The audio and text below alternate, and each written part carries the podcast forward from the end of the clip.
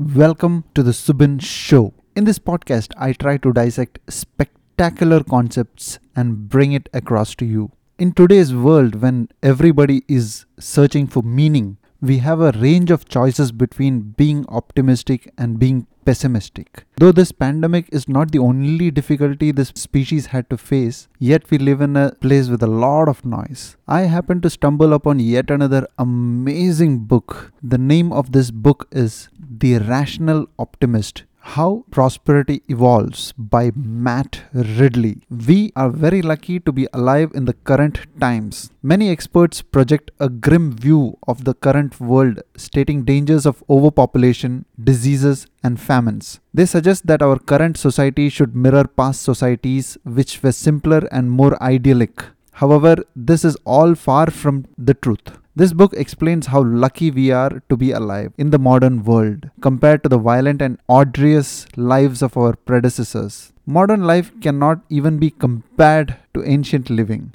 It's safe, easy, and prosperous. Discoveries such as cooking have laid ground for the first innovation networks for knowledge to flow between civilizations. Expansion of trade has led to the spread of trust among nations, resulting in the creation of wealth. Innovation and trade have put a stop to overpopulation and famine. Cities have helped the spread of ideas through increased innovation. Improvements in efficient energy use have been synonymous with human progress. Trade and innovation makes poor countries wealthier without increasing environment damage caused by climate change. The internet has exponentially expanded the collective knowledge of humanity. The level of sharing of ideas and living standards are directly related. Therefore, the 21st century should be very exciting time to live. I am a rational optimist. Rational because I have arrived at optimism not through temperament or instinct, but by looking at the evidence. Even those who have several paying jobs have only two or three occupations at most but they consume hundreds and thousands of things. This is the diagnostic feature of modern life, the very definition of a high standard of living. Diverse consumption, simplified production make one thing, use lots. Without trade, innovation just does not happen. Exchange is to technology as sex is to evolution. This leads to a shocking irony. I am about to argue that economic growth only becomes sustainable when it began to rely on non renewable, non green, non clean power. Every economic boom in history from Uruk onwards has ended in bust because renewable sources of energy ran out. Timber, cropland, pasture, labor, water, peat, all self replenishing but far too slowly and easily exhausted by a swelling populace. Share your ideas. It leads to a better world. During the hunter gatherer phase, tribes would frequently kill entire enemy tribes because of scarce resources. We have uncovered many burial mounds where all people had blunt force trauma or signs of death by dart, spear, or arrow. Diseases like tetanus and gangrene were deadly and very common. Crop failures led to famine, drought was common, lack of agricultural technology caused malnutrition and starvation. Since 1800, real income has grown almost tenfold. We are incredibly safe and healthy. Our living standard is incredibly high. There is simply no comparison to previous times. Cooking was the first step in our cultural evolution. Cooked food contains more calories than raw food and is easier to chew. Therefore, as a result of cooking, more nutrients reach more people in shorter time. Cooking created a surplus of food, introduced specialization, and helped introduce early trade. Cooking started to increase trust between strangers trade of things other than food began as early as 1,60,000 years ago. Archaeological research shows that similar technologies are found hundreds or thousands of miles apart. People traded knowledge, technology, traditions, and raw materials. The Tasmanians were people who got isolated by rising ocean currents around 10,000 years ago. As a result of being isolated, they actually deteriorated in their technology use. They forgot how to make fish hooks, barbed spears, and cold weather clothing. They did not advance like the people on the mainland had. Therefore, trade was the most important early evolutionary trait in human development. Communities benefited from collective knowledge of multiple communities, make them many times more productive. Expansion of trade launched an explosion of trust, which led to creation of wealth. This change happened when people started to realize that the health of their entire community would improve, not just themselves. If they cooperated with strangers, bartered for what they were weak at, exchanged with others, served their own self interests strongest. In the 1300s in Florence, a reciprocal credit system was created, which rewarded those who supported each other. As a result, their society flourished, diminished self interest, and elevated trust and trade, resulted in their commercial revolution. Societies with a high level of trust are richer than those with a low level of trust. Norway, a relatively rich country, for example, has a 65% trust rate among people. Peru, on the other hand, a very poor country, has only 5% trust rate among citizens. Trade made food surpluses more common and famines rarer. As farmers 9000 years ago in Greece stockpiled extra food and traded it for better tools, they got more productive and more specialized, resulting in more surpluses. However, such rapid surpluses eventually led to overpopulation, causing the abilities of the land productivity to be stretched to their limits. Innovation has continued, however.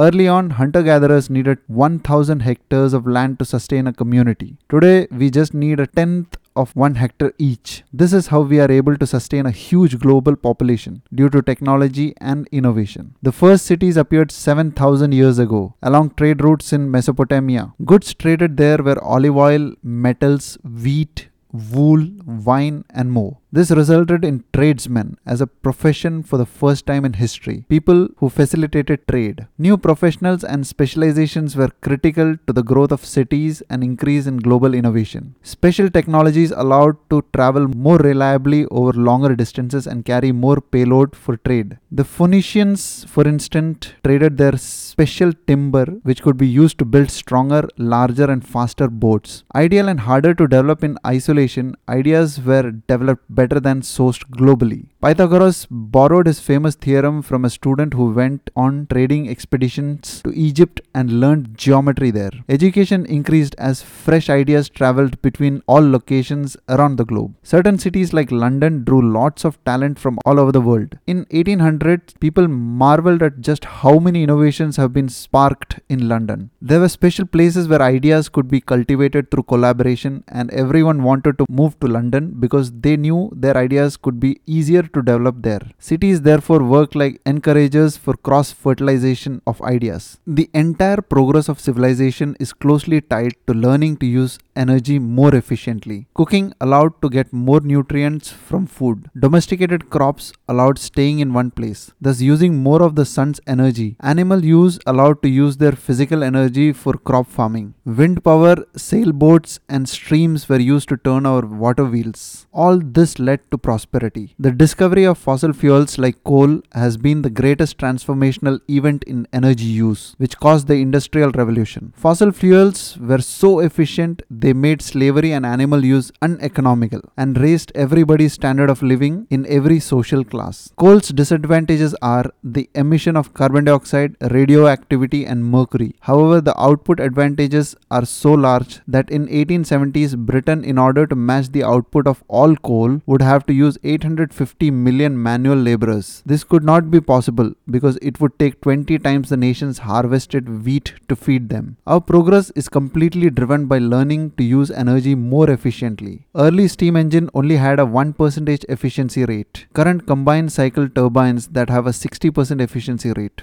A large current fear from experts and politicians is climate change. As poor countries become richer, they can afford to start burning more fossil fuels as they join the global trade economy. As countries use more fossil fuels, the wealth they generate helps them prepare for famines and decrease their death rate in negative events of weather. As an example, when Yucatan was hit by a category 5 hurricane, no human casualties occurred because of their preparedness levels. When Yucatan was hit by a category 5 hurricane, hurricane, no human casualties occurred because of their preparedness levels. However, when Burma was struck a year later, 2 lakh lives were lost. The current projection of the reduction of carbon atoms in fossil fuels state that by 2070, carbon emission will be pushed out of our energy system anyway. This is because regular innovation is already reducing carbon emission naturally. The internet is exponentially increasing the knowledge of humanity as people share information every day without expecting any monetary compensation. People enjoy helping others, sharing recipes,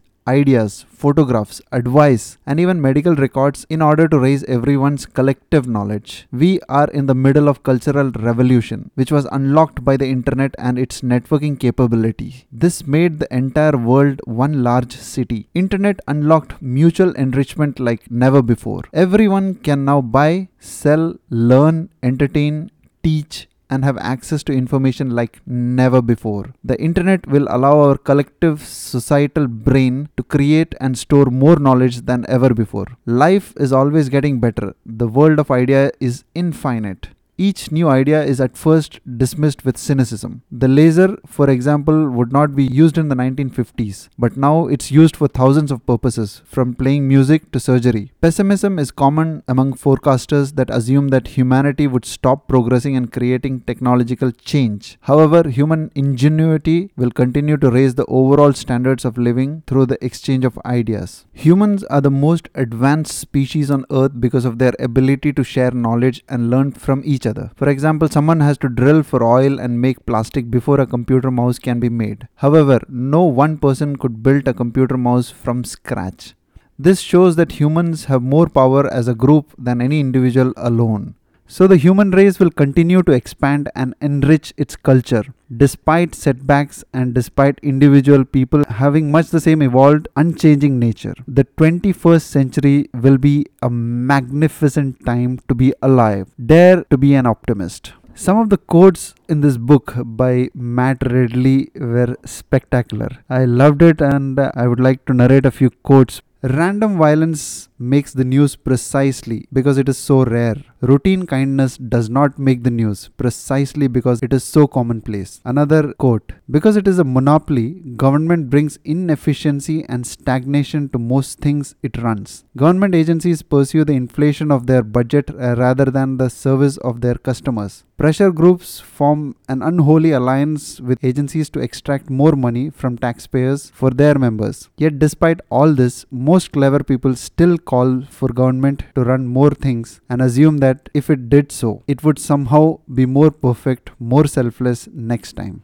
Another quote It is strange to me that most people assume companies will be imperfect as they are, but they assume that government agencies will be perfect, which they are not. Another quote At some point, human intelligence become collective and cumulative in the way that happened to no other animal. Another beautiful quote Humanity is experiencing an extraordinary burst of evolutionary change driven by good old fashioned Darwinian natural selection. But it is selection among ideas, not among genes. Another beautiful quote Those of libertarian bent often prove more generous than those of a socialist persuasion, where the socialist feels that it is government's job to look after the poor using taxes. Libertarians think it is their duty. Another beautiful quote It is my proposition that the human race has become a collective problem solving machine and it solves problems by changing its ways. One more beautiful quote It is common to find that two traders both think their counterparts are idiotically overpaying. This is the beauty of Ricardo's magic tricks. Another big one the big firms that survive will do so by turning themselves into bottom up evolvers. One more beautiful one the cornucopia that greets you as you enter the supermarket dwarfs anything that Louis XIV ever experienced, and it is probably less likely to contain salmonella. Another one the Australian economist Peter Saunders argues nobody planned the global capitalist system, nobody runs it, and nobody really comprehends it. This particularly offends intellectuals for capitalism, renders them redundant. It gets on perfectly well without them. Last but not the least, then there appeared upon the earth a new kind of humanoid which refuses to play by the rules. Without any changes in its body and without any succession of species, it just kept changing its habits. For the first time, its technology changed faster than its anatomy. This was an evolutionary novelty, and you are it.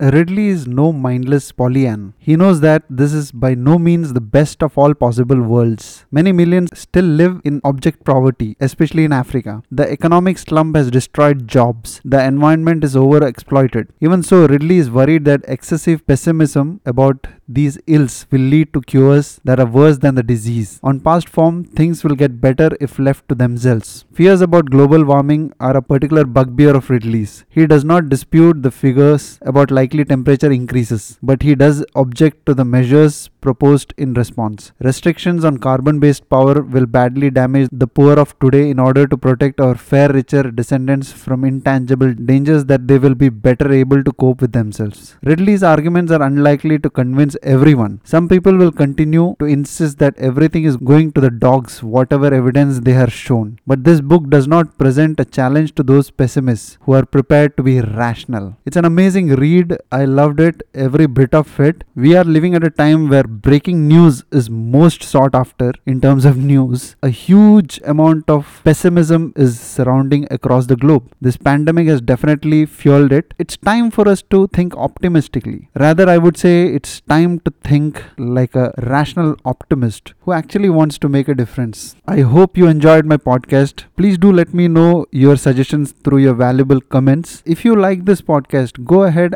and share it to others. I'm sure it'll help somebody. This is Subin signing out. Thank you.